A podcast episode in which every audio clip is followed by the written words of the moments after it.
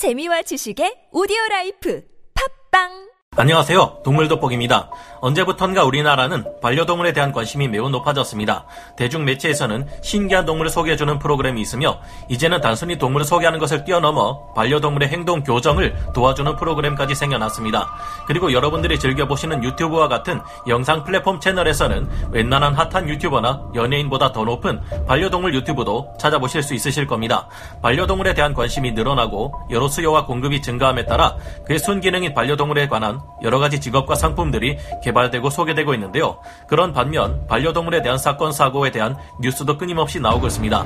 예를 들면 물림으로 인한 상해와 사망 사고 같은 것들 말이죠.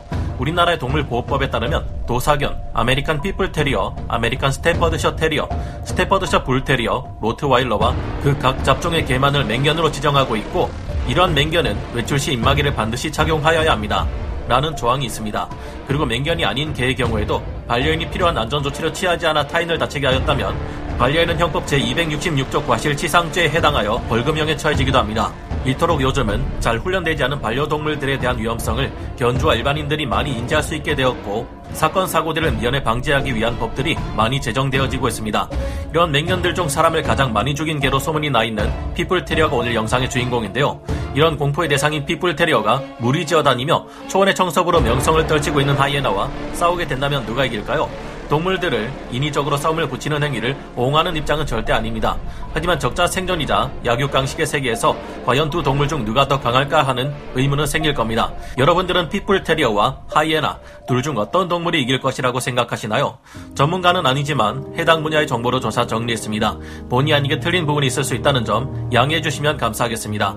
뭉치면 살고 흩어지면 죽는다. 하이에나 하이에나 특유의 무리지어 다니는 청소부 이미지 때문에 하이에나의 동네에서 마주칠 법한 조금 큰 댕댕이로 인식하고 있는 사람들이 간혹 있습니다. 사실 가장 큰 종인 점박이 하이에나의 경우 40kg에서 80kg으로 아프리카에서 사자 다음으로 큰 대형 육식동물에 속합니다. 생태학적으로 유라시아 대륙과 아메리카 대륙에서 비슷한 지위를 차지하고 있는 늑대가 보통 20kg에서 50kg 남짓인 것을 비교해보면 하이에나를 보고 댕댕이라고 절대 말할 수 없을 겁니다.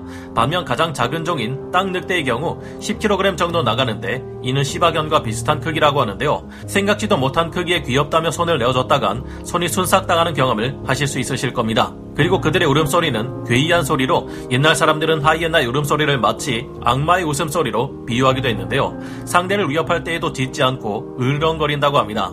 한국에는 엑소의 으르렁, 초원에는 하이에나의 으르렁, 죄송합니다. 인간의 욕심이 부른 실수, 핏불 테리어. 핏불 테리어는 수컷의 경우 체고 45cm에서 56cm에 체중은 16kg에서 40kg까지 나갑니다. 암컷은 조금 더 작은데요. 체고 43cm에서 50cm에 체중은 14kg에서 27kg입니다. 맹견의 순위권 중에서는 몸집이 작은 편이라 생각할 수 있지만 그들은 태생부터가 달랐습니다. 핏불 테리어의 탄생은 19세기 중반 영국에서 투견을 목적으로 테리어의 힘과 불독의 지구력을 얻기 위한 목적으로 만들어진 종입니다. 그들은 투견뿐만 아니라 사냥과 곰 등을 상대하기 위한 목적으로 교배가 되었다고 합니다.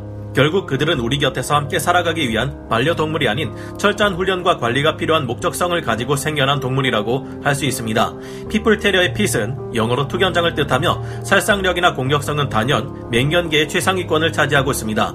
그에 따라 미국에서 인기가 많은 종이기도 하지만 가장 많이 유기되는 종이기도 하며 미국에서 제일 사람을 많이 죽인 견종 1위라는 불명예 타이틀 역시 갖고 있습니다. 한국의 믹스견인 시고르 자브종과는 다르게 아주 살벌한 믹스견이 탄생하게 된 것이죠.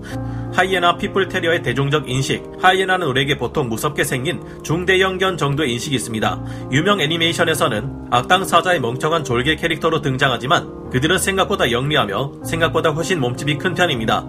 그뿐만이 아닙니다. 동물의 왕 사자가 잡아놓은 먹잇감을 노리는 것만 봐도 얼마나 대담한 동물인지 알 수가 있죠. 핏불 테리어 야기떼 모습은 본인이 크면서 어떻게 자랄지 앞날을 전혀 모르는 순둥순둥한 강아지의 외양을 하고 있습니다. 하지만 조금씩 커가면서 본인의 사진 옆에는 험악한 문구들이 달리며 협박용으로 쓰이는 짤로도 생성이 되어버립니다. 그 예로 건달의 이미지나 마동석이나 김종국 같은 근육질 이미지 사람들을 표현하는 짤로 많이 사용되곤 합니다. 세기의 대결 하이에나 대 핏불 테리어. 그럼 이제 두 개체의 스펙들을 비교해보며 과연 둘 중 누가 더 강할지 비교해보도록 하겠습니다.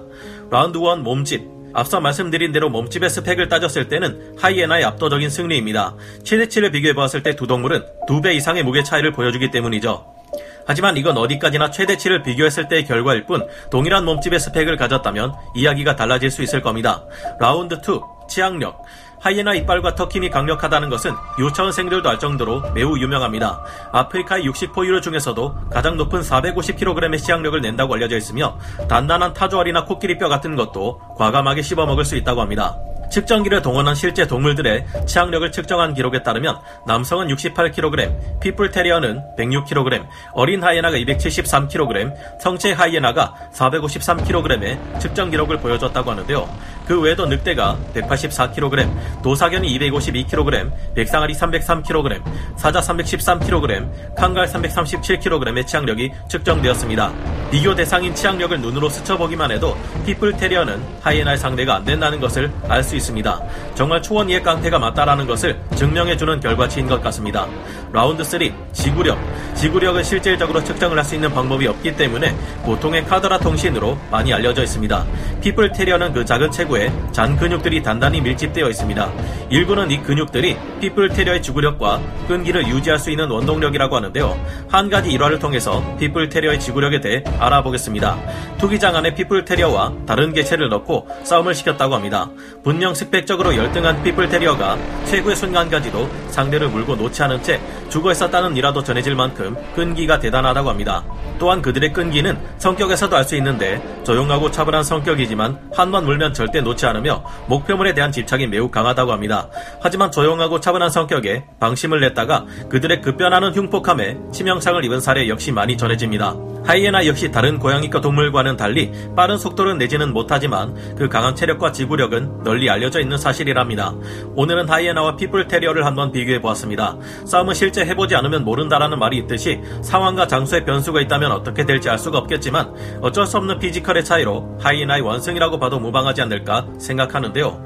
일부 누리꾼들 역시 이들이 싸우면 누가 이길까에 대한 많은 궁금증을 가지고 있습니다. 하이에나와 핏불 테리어는 체급 차이에서부터 이미 게임이 안 된다. 핏불 테리어를 여러 마리 넣어야 해볼만 할 것이다.